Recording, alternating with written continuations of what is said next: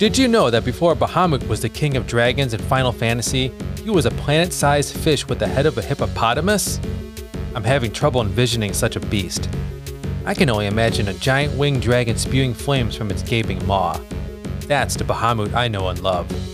But not everyone is a lover of Squaresoft role playing games, and our magnificent lizard god has roots in mythology dating back hundreds of years before video games were conjuring magical creatures. So, gather your experience points and learn your spells because we're about to summon the master of all summons.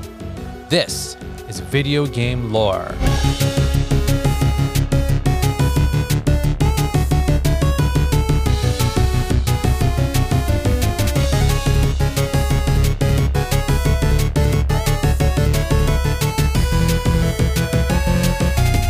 Welcome to Video Game Lore, the podcast where I have a flair for knowledge about your favorite video games and uncover the fascinating mythology behind the most beloved characters, magical items, and mystical worlds.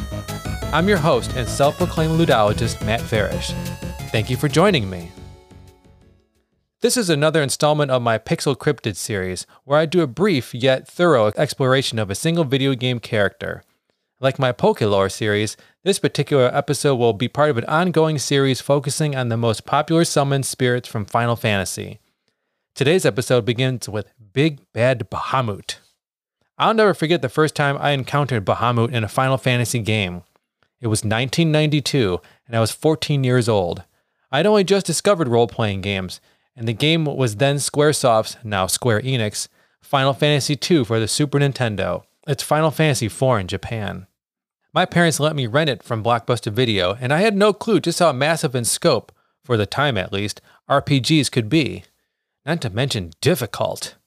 Needless to say, I was unable to complete the game in the allotted rental time, so I immediately set out to buy a used copy of the game, a much simpler task in the 90s, and dedicated myself to finishing it.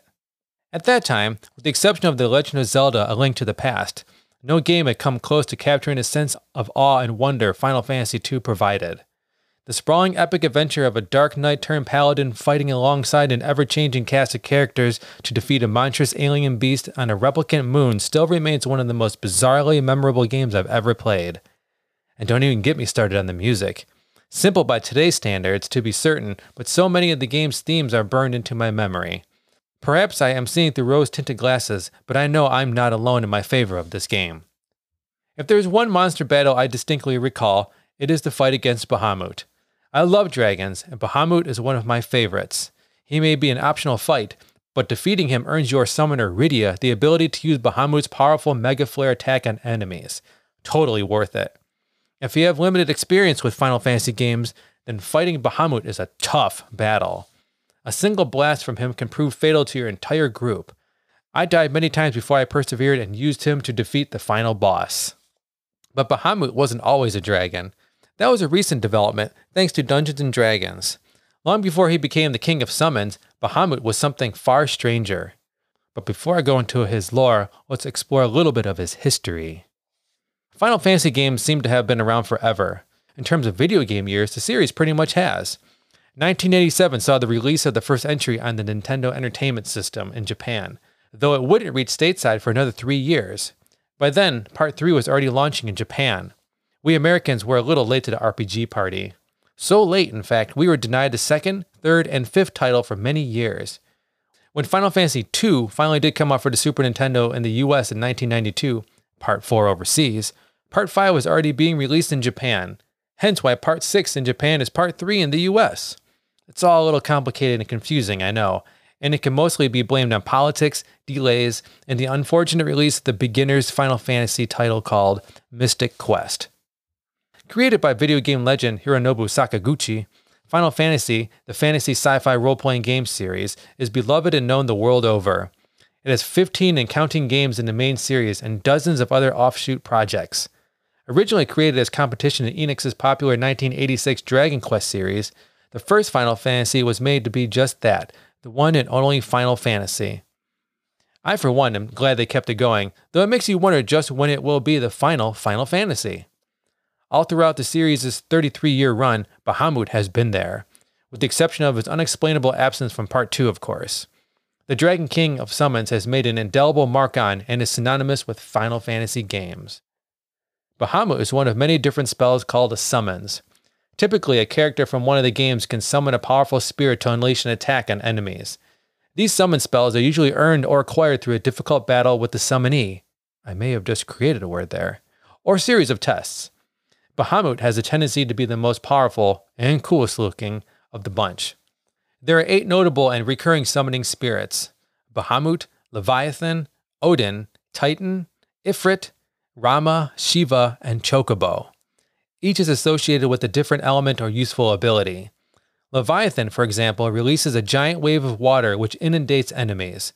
Bahamut's recurring attack is breathing a destructive flame burst known as Mega Flare. Throughout the series, Bahamut is portrayed as a mighty dragon, though his design, color, size, and species changes with each game. For example, in Final Fantasy XIII, Bahamut is a bipedal dragonoid who can transform into a dragon. He looks more like a sinister black and purple robotic knight. Whatever form Bahamut takes, he looks menacing and kicks serious butt. But if he wasn't always a dragon, what was he? And why change him? It's time to summon this explosive Esper and discover his origin. So, without further ado, let's explore the lore. The name Bahamut in Arabic means beast and he appears in tomes of cosmography, the study of the cosmos' organization, as far back as the 13th century. The name is thought to derive from the biblical behemoth, a beast from the book of Job. Behemoth is shown paired with the other chaos monster, Leviathan. Behemoth is the unconquerable monster of the land, while Leviathan is the primal monster of the sea. Bahamut, Leviathan, and Behemoth just so happen to be part of the recurring characters in Final Fantasy games and are all extremely difficult to defeat. In Arabic mythology, Bahamut is a mammoth of a fish surrounded by water and mist. No human eye can see him, but without Bahamut, all humans would be plunged into darkness. He, with the help of a giant bull that stands upon his back, carry the earth as they rest atop the wings of an angel who stands on a slab of gemstone. The earth itself is suspended in seven layers that are also suspended atop a peak of a ruby mountain. Huh, that's pretty wild. Why have so many cosmic beings supporting each other? And what's supporting all of them?